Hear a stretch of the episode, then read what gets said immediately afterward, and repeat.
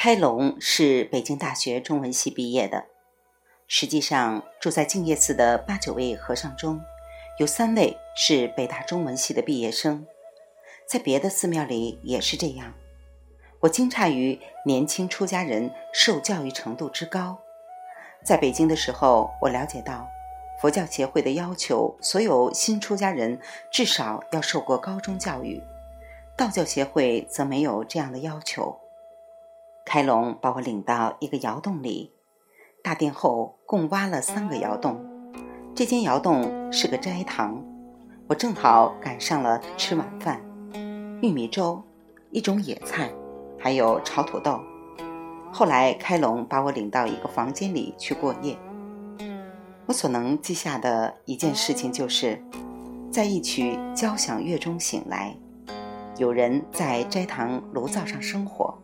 火苗的呼呼声，一只啄木鸟找虫子的声音，还有各种各样的鸟鸣。然后有人在敲那根挂在斋堂附近的裂了缝的木头。除了新蒸的馒头取代了炒土豆之外，早餐跟晚餐没有什么两样。上一次参观的时候，我在这条山谷上面远处的观音山上。曾经遇到过一位名叫元照的比丘尼。当我告诉开龙我想要再跟他聊聊时，他说他已经搬到观音山的后面去了，而且路很难走。早饭后，他跟一位年轻和尚说了这件事儿。大上周，这位年轻和尚曾经想拜访元照，但是没有成功。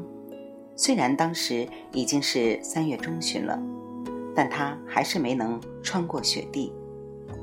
不过天气已经晴了整整一个星期了，因此他同意再试一次，去走那条路。我们爬下山，来到那条柏油路上，开始沿着山谷往上走。有几辆汽车从我们身边经过。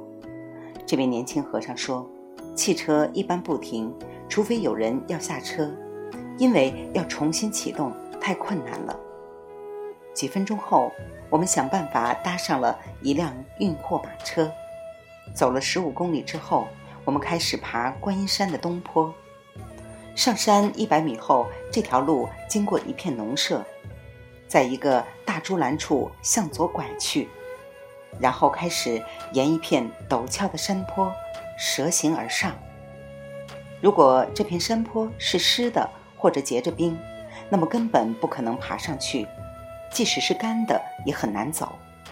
我不得不频频停下来喘气。我的同伴一定很纳闷，我在这些山里干什么？我自己也纳闷儿。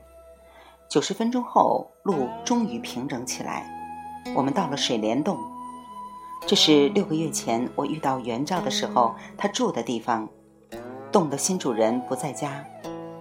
我在洞内佛堂前上了一些香之后，继续前行。二十分钟后，左面一条岔路上矗立着一座石头拱门，上面写着“南雅寺”。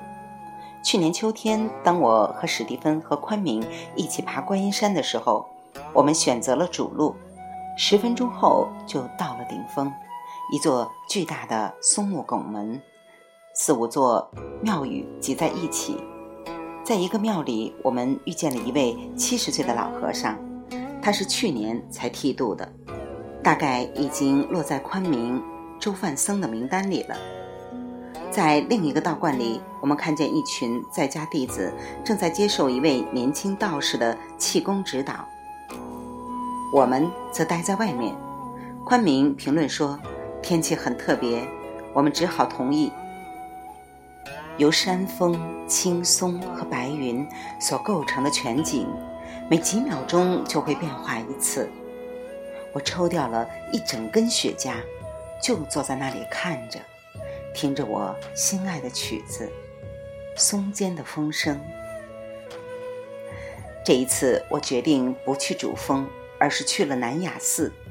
几分钟后，我们受到常照的欢迎。常照是南雅寺的住持，也是寺里唯一的和尚。他七十一岁了，已经在这座寺庙里住了九年，两位居士跟他一起住在这里。当一位居士给我倒热糖水的时候，住持拿出一只小钟给我们看，那是三百年前清朝初年皇帝赏赐给南雅寺的。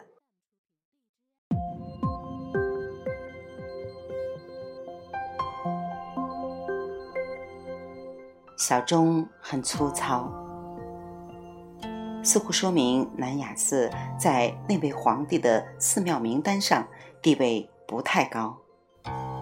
在外面，常照领我们参观了一间即将竣工的新大殿，然后他把万花山指给我们看。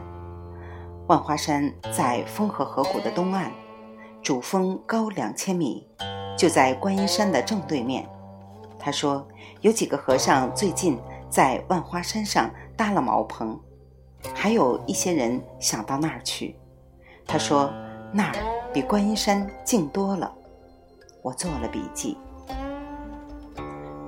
已经是中午了，但是住持没有请我们留下来吃饭。很显然，南雅寺的粮食供应太少了。我们告辞了，开始沿着观音山的另一面往下走。山上仍然有残雪。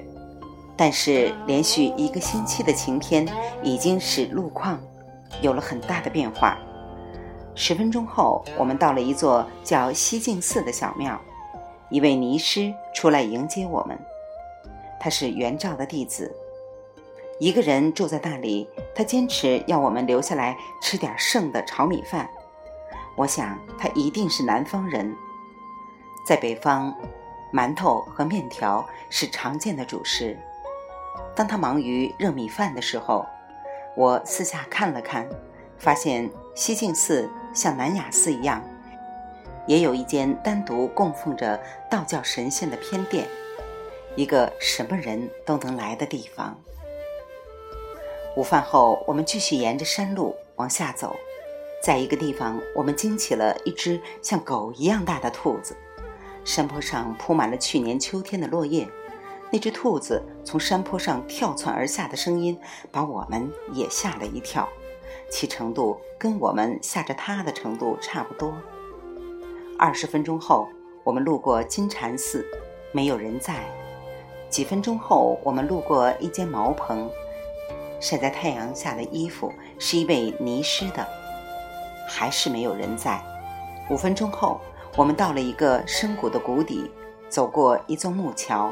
往对面的山坡上爬去，又过了几分钟，我们到了龙王寺，它是明朝的一座老比丘尼道场，东南大约一百米处是未来的观音寺的寺址。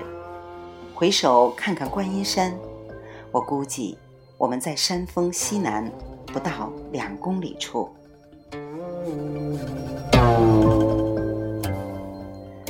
未完待续。来自清音耳语，子清分享，欢迎订阅收听。